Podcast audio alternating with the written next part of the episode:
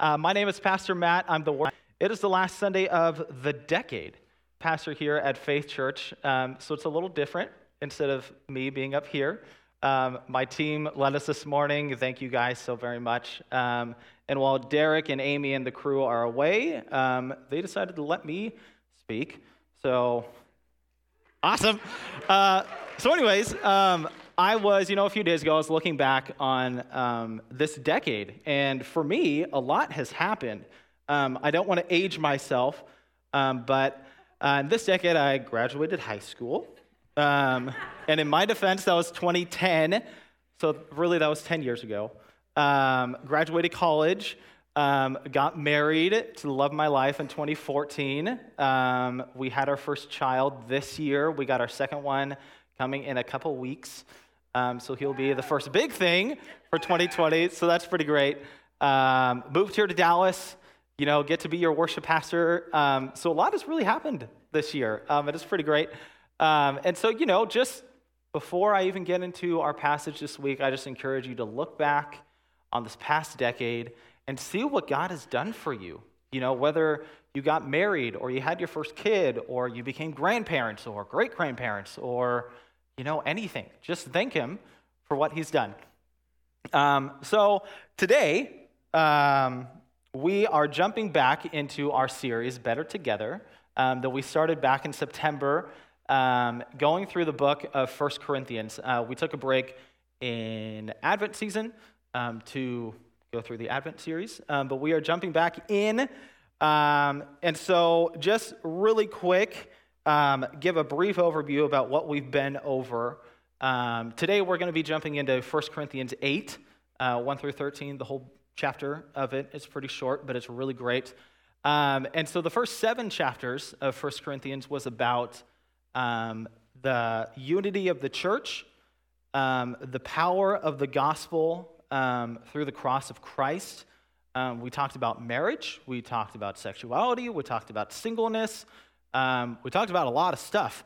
Um, but in chapter 8, um, we begin to take um, a little bit of a turn um, into a very culturally relevant topic of the time. Um, and if you're in your Bible, you'll see the title of the chapter is Food Sacrificed to Idols. and I don't know about you, but I get that question asked a lot. All the time. You wouldn't believe it. Um, but really, I mean, back, back in first century AD in the Church of Corinth, um, food sacrifice to idols was actually a really big deal. Um, and so, as we look into it, um, the church, um, before this letter was written um, by Paul, they were asking him a lot of questions about okay, so now we're Christians. We are looking to the cross every single day. We are spreading the gospel. What are we supposed to think about this? What are we supposed to do about this? How do we react to this? Uh, can we do this? Can we not do this?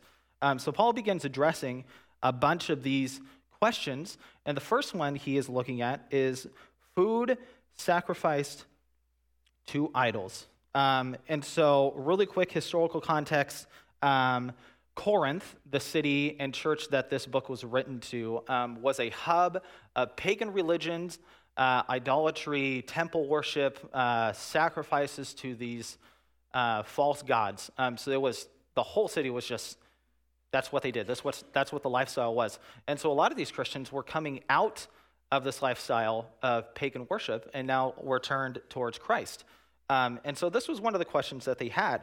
Um, and the reason this was a big issue is because um, there was a lot of sacrifices happening in the temple um, and the most prized part of the animal sacrifice was the fat of the animal. It was the most valuable, that's what people craved the most. And so they sacrificed that to their gods, which meant there was a lot of meat from these animals left over. And so the temple would sell it at a discounted rate, um, which was much cheaper than the market. Um, and so these people were asking, okay, can we eat this? Is it idolatry or idol worship to eat this food? Um, or is there no issue at all? Because, well, idols don't really exist. So why is that an issue for us? Um, and so that's how we get to this question. Um, but beyond this question, Paul addresses um, an underlying issue and um, an underlying concept about unity in the body of Christ. Um, so let's take a look at the text, uh, starting in 1 Corinthians chapter 8, and I'll just read through the whole thing, and you can follow it on the screens or follow it on your device or book. Okay, now concerning food offered to idols, we know that all of us possess knowledge. This knowledge puffs up, but love builds up. If anyone imagines that he knows something, he does not yet know as he ought to know. But if anyone loves God, he is known by God. Therefore, as to the eating of food offered to idols, we know that an idol has no real existence and that there is no God but one.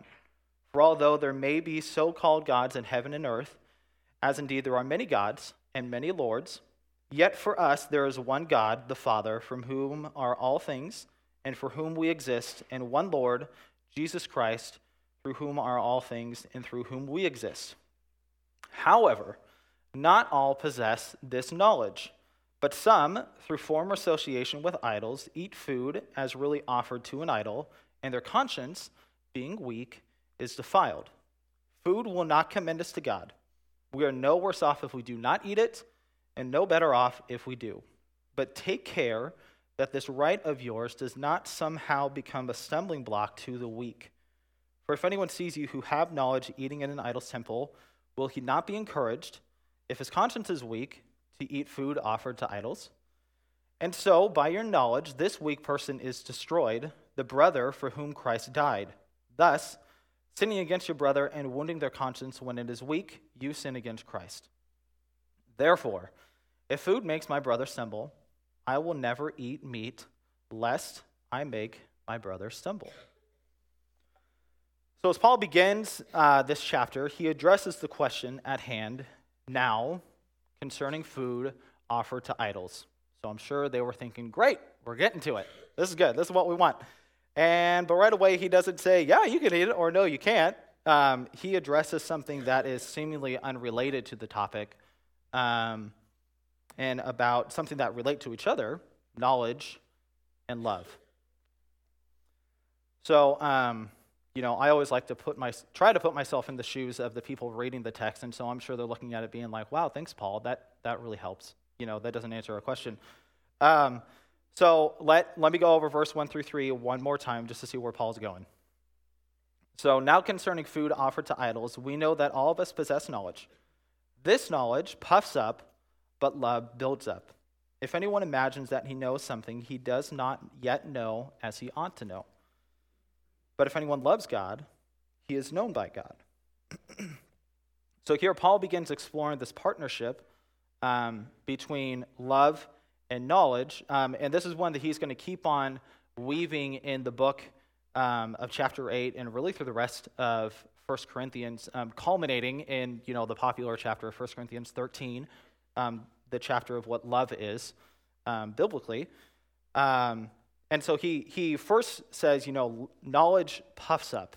And so essentially, what's that saying? It's like, you know, we can gain a lot of knowledge and it's great, but it can also build us up in ourselves and build confidence in ourselves. And we really don't want that. We want ourselves to be grounded in Christ and who He is. Um, and so essentially, he's just saying knowledge can be dangerous, so be careful. And so, you know, once again, cool story, Paul. What does this have to do with food? Nothing, you know, so we're not really getting anywhere. Um, but in verse 4 through 6, you know, he gets back on track. Um, so let me read that. Therefore, as to the eating of foods offered to idols, we know that an idol has no real existence and that there is no God but one. For although there may be so called gods in heaven or on earth, as indeed there are many gods and many lords, yet for us there's one God the Father, from whom are all things, and for whom we exist, and one Lord, Jesus Christ, through whom are all things, and through whom we exist. Before, you know, before I jump into what Paul is really saying, I love how in verse 5 through 6, he says, you know, there are many gods and many lords, you know, in quotations, but he said, we have one God who created the heavens and the earth, and through whom, all things exist, and we have one Lord, Jesus Christ. I love how he, how he addresses that. This is the worldly view, but this is the truth. This is God the Father, and this is his Son, Jesus Christ our Lord. Um, and so going back onto going back into um, food offered to idols, you know, he kind of takes a pretty common sense approach. He says, "We know that there is one God, God the Father, and Jesus Christ and the Holy Spirit. There's only one God. Okay, so any other God doesn't make a difference because first off, they don't exist and they're false. And so if we're sacrificing food that isn't offered to anything, is there really an issue? So he's kind of taking the common sense approach there. And so, um, you know, essentially, you know, the food wasn't sacrificed to anything. Um, so he's saying, so what's the big deal if we eat it? It's cheaper, so save your money, you know, um, and it's not, it hasn't been sacrificed to anything. So what's our problem? Um, so in verse 7, Paul gets into what the real issue is here. So he says, however, not all possess this knowledge. Okay, why is that? And continuing further into verse 7, but some, through former association with idols, eat food as really offered to an idol, and their conscience being weak is defiled. Um, and so, with any church, we have people who have um, who are very mature in their faith. They've been walking with the Lord for years and decades. They surround themselves in the Scripture, in in God's presence, um, and they live and breathe who Jesus Christ is. And then we have some other people um, who might just be younger in age, and so they're younger in the faith, or they came to faith a little bit later in their life, um, and so they don't have as much experience. But that's what a family is, right? It's a balance of all these things. You know, the older helping the younger to grow them up into who they are, just like parents do. You know, and so that's what a church is like. And so Paul is saying here, you know, there's especially in Corinth, there's a lot of people who came from this pagan religion.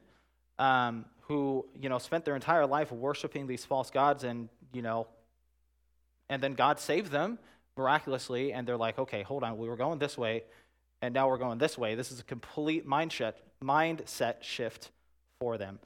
Um, and so, what's, you know, uh, what happened is these younger people in their faith saw these more mature people eating this food that was sacrificed to these gods they used to worship, and they're like, whoa, hold on. That's a big issue for me. Like, I used to worship them, and I know how terrible they are because if we didn't worship them, you know, our families would be would be hurt and we'd have, you know, disease and, you know, everything would go terrible if we didn't worship them.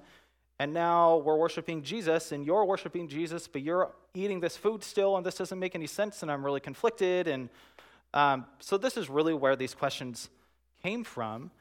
Um, and so this is where we get this phrase in verse 7 saying, however, not all possess this knowledge.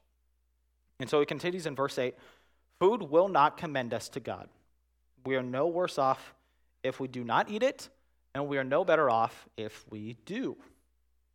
And so, you know, if we take food, you know, take it out and put something that's a little more culturally relevant, possibly, into the scenario, we could say, you know, we could look back in history and even 75 years ago, you know, a great majority of Christians saw going to the movie theater was a sin. And, you know, a lot of us enjoy the theaters. We love going to a movie. A lot of people consider having a TV in your house a sin. A lot of people consider playing card games a sin. I grew up like that. I played Go Fish and War, and that's it. Like, that's all I ever knew. And dancing was a sin, and uh, which is hilarious. Um, but so, but as it, as it is, and funny note, you know, and that's how my family pretty much grew up. And then I married the high school cheer captain, um, and so I'm sure my family was just delighted to know that I was marrying someone who actually danced in high school, like as a sport. So, but that's funny, you know. Um, but you know, I've grown in my faith. You know, um, I love card games. I love board games. I love movies, I own a TV, and I'm not in sin because of those things. Um, but I will say, I still don't enjoy dancing. Like, ask Lindsay. Um, the first and last time I ever danced, honestly, was probably at our wedding. And it's probably going to stay that way. So, because I just don't like it. Uh, but there's nothing wrong with it. So that's what I'm saying. Okay, so, getting back to the passage, so starting in verse 9, um, Paul begins addressing a specific audience in the church, um, those who are more mature in their faith. And so they know um, that because of their maturity and walking with the Lord for many years, they have freedom in Christ because of their faith with Him. And that's a wonderful thing. That's one of the things that Christ gives us is freedom, freedom from sin and death, which is great. Bondage to sin, we're free from that, you know. Um, we're free from the death that comes through that. Um, and so he's addressing these people who, who have that knowledge, saying, like, hey, I understand this food isn't sacrificed to anyone, so I don't have an issue eating this food. So now he's talking directly to them. So in verse 9, he says, But take care that this right of yours does not become a stumbling block to the weak. Um, so the word right, this right of yours that Paul addresses, um, is kind of that knowledge, common sense that these people have, saying, Hey, I understand you get it, but these guys don't get it. Don't let it become a stumbling block for them. In other parts of the Bible, it says, you know, don't let yourself cause other people to stumble, um, especially those weaker in the faith. And so, what's interesting is that this is kind of a responsibility that is placed upon us. And I think at this point, we kind of need to make it a big deal in our life, um, especially as we interact with younger followers of Christ. It's partly our responsibility to make sure they don't stumble. Um, and so, going on to verse 10 through 12, his warning does get stronger. Um, and so he says, For if anyone sees you who have knowledge eating in an idol's temple, will he not be encouraged if his conscience is weak to eat food offered to idols? And so by your knowledge, this weak person is destroyed, the brother for whom Christ died. Thus, sinning against your brothers and wounding their conscience which it is weak, you sin against Christ. That's a really big deal. So in verse 10, you know, Paul's warning is pretty clear. Even though we know, you know, addressing the more mature members of the church, even though we know that eating this food offered to idols isn't an issue, if our younger brother in Christ who just came from this life of paganism sees us and they're like, oh, well, I guess it's fine, but I still have an issue in my mind, so I'm going to eat it, but I don't feel right doing it, we're causing them to sin. And that's what it says. And he even goes so far as to say that we are sinning against Christ. you know, this is an interesting and kind of not unique, but interesting and important concept to grasp. You know, even though these stronger Christians had the knowledge that it wasn't an issue, their knowledge could wound younger Christians and cause them to stumble if they weren't willing to teach them and come alongside them in love. So don't forget in verse 1, Paul says, Knowledge puffs up, but love builds up. So now we're going to go into that second part of where love builds up the body of Christ.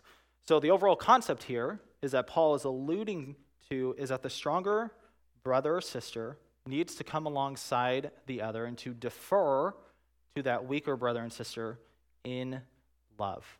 And so if you're spending time with them, you know, you don't complain or grumble or gripe about these things that you would prefer to do that you know is fine, but maybe they have an issue with it. You know, maybe your brother used to be an alcoholic and now he's a Christian, and so he's like, you know, I'm going to stay away from it. But if you're like, ah, come on, you're going to be fine. Just have one drink. It's fine. It's not a sin. You know, we know that's not an issue. You know, but he it might be an issue in his head. And so defer to him. Don't grumble. Just say, you know what? I love you too much to even go near that road. Let's go find something else to do. And so if we teach them in love, if we use scripture in love, if we show them the freedom and liberty in Christ, in love, how different would that make our relationships with others? That really would change things, I think. And so going back to knowledge, um, I feel like we can all, you know, relate to this. Um, of how many people have you been around, you know, who we've called a know-it-all?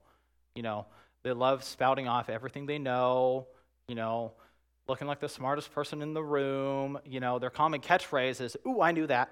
I know that," or "I know."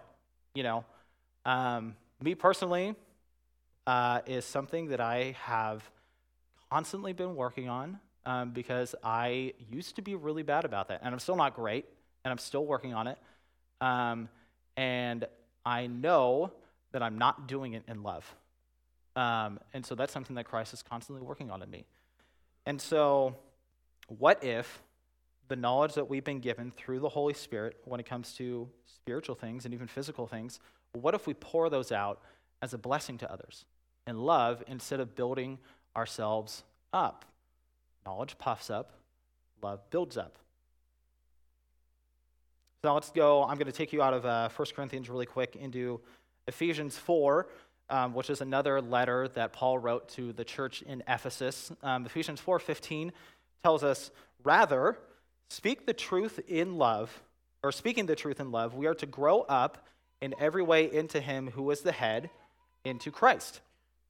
And earlier in this chapter, Paul is urging the Ephesians to walk in a manner worthy of the calling with all humility and gentleness, with patience, bearing with one another in love, eager to maintain the unity of the Spirit in the bond of peace. And a few verses later, Paul goes on to say that all of this works together to build up the body of Christ in love. And so, this knowledge that Paul is speaking of is to be seasoned and balanced in love, which means our freedom in Christ is to be balanced in love. It's like, you know, you're making a dish, and if you add way too much salt, all you taste is salt. You add some salt, my wife would adds about triple what I add because I'm always way too afraid to add too much. And she's like, no, just, just pour it in. It'll be fine. And it's always fine because she knows how much to add. And so it's learning this balance of knowledge and love. Um, and so, as strong, mature believers, we need to teach others in love, not argue with them about what seems like common sense to us, what seems like knowledge to us, but not to them. We need to walk alongside each other in love so that they can be built up, so that relationships will grow, and that their knowledge and relationship with Christ can be strengthened in part because of how we are treating them and how we are in relationship with them. Um, and, and hear me say that you know, if you walk alongside someone, this also includes, you know, biblical accountability. You know, showing love to someone does not mean a, hey, here's a get out of get out of sin free card because I love you. You know, no, this is a, you know, we're building them up and we're teaching them in Christ and we're teaching them what the Word says biblically, um, but we're also, you know, pointing out like, hey, this is an area that you might need to work on that the Bible and that Jesus calls us to. Um, and so there's a balance with that. Um, and so if we take love out of the equation for a sec, um, we see people in bondage to their past, partly because we aren't willing to walk alongside them.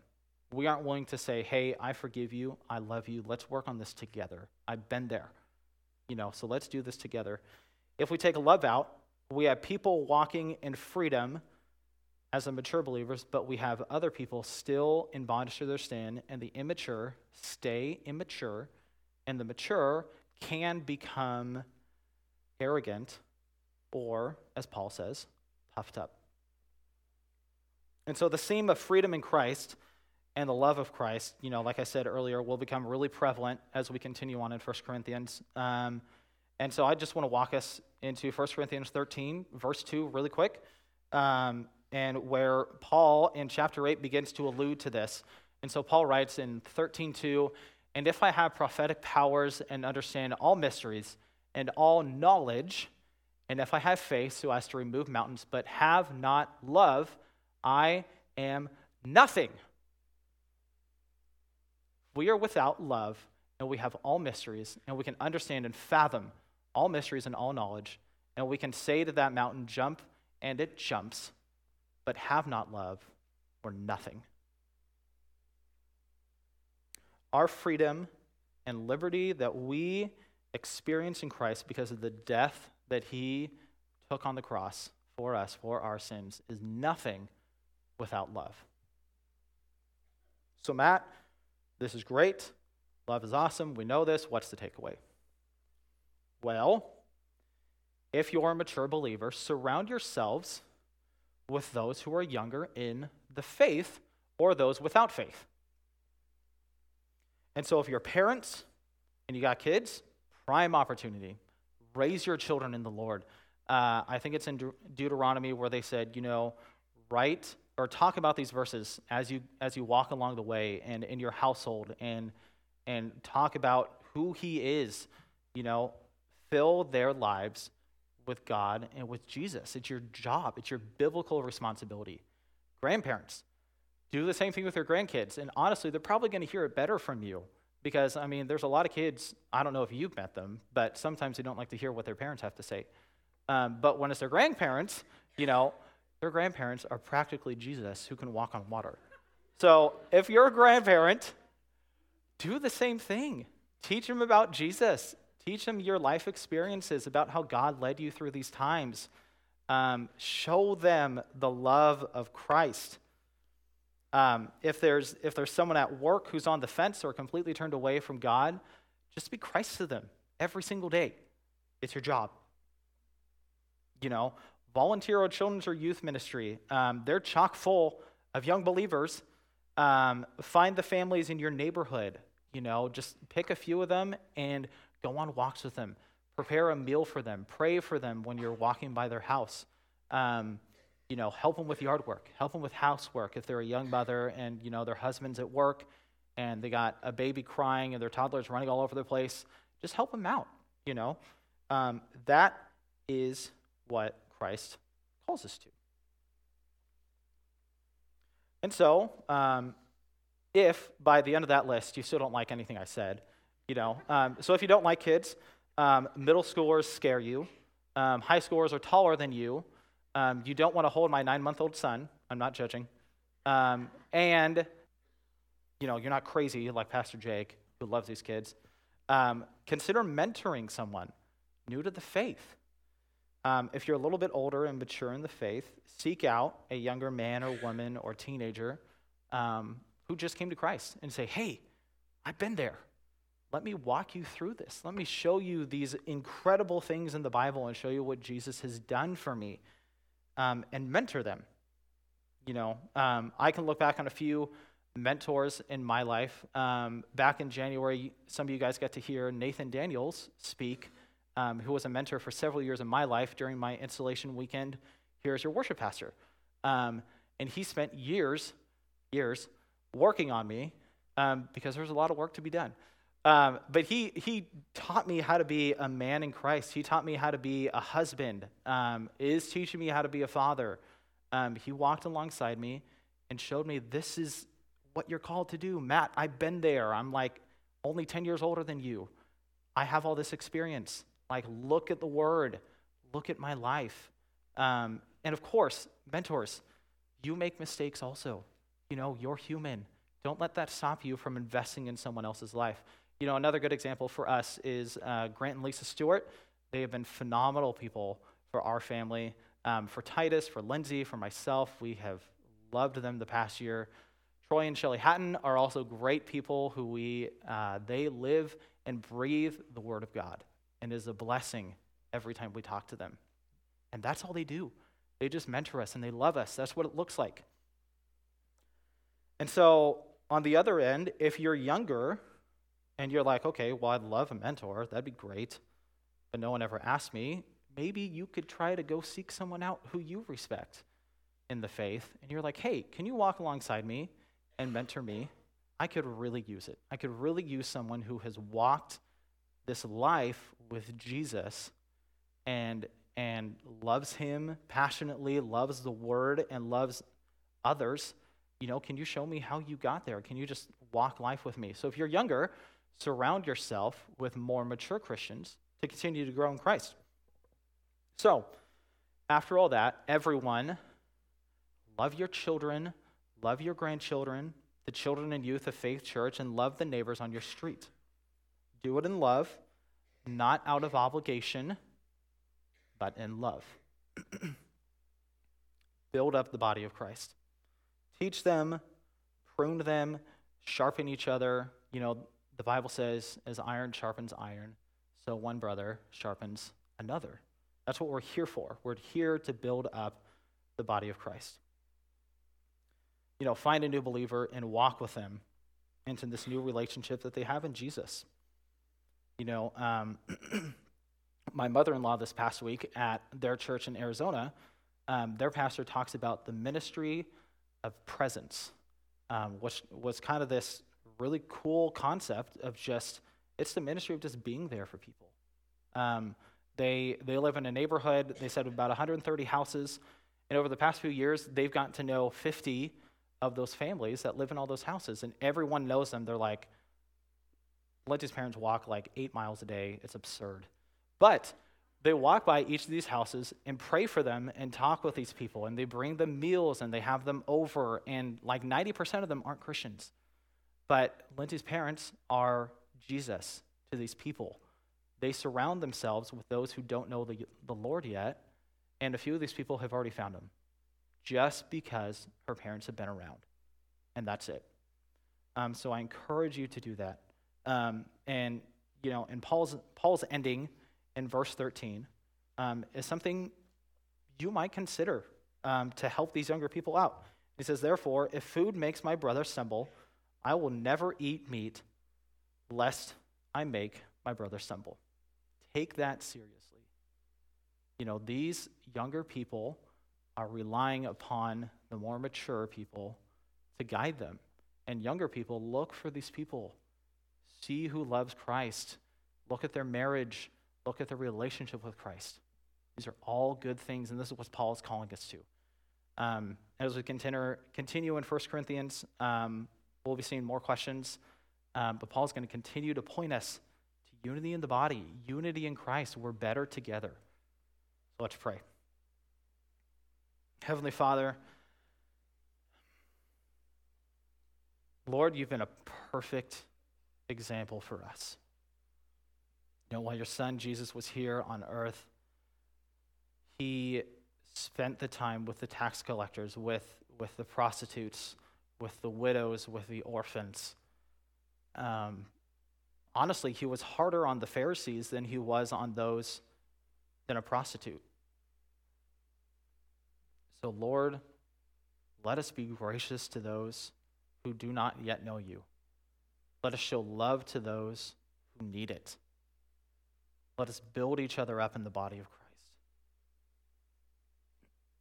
Lord, as we continue on uh, through our day and into, our, into this new year, a new decade, Lord, we continue to pray um, that others in our family and in our neighborhoods will come to know Christ partially because of who you have turned us into be. As people who want to come alongside these people, to nurture them, to show them the love of Christ. God, we pray that you turn their hearts of stone into hearts of flesh that are ready to hear your word and ready to hear your voice. God, we love you. We pray all these things in your name. Amen.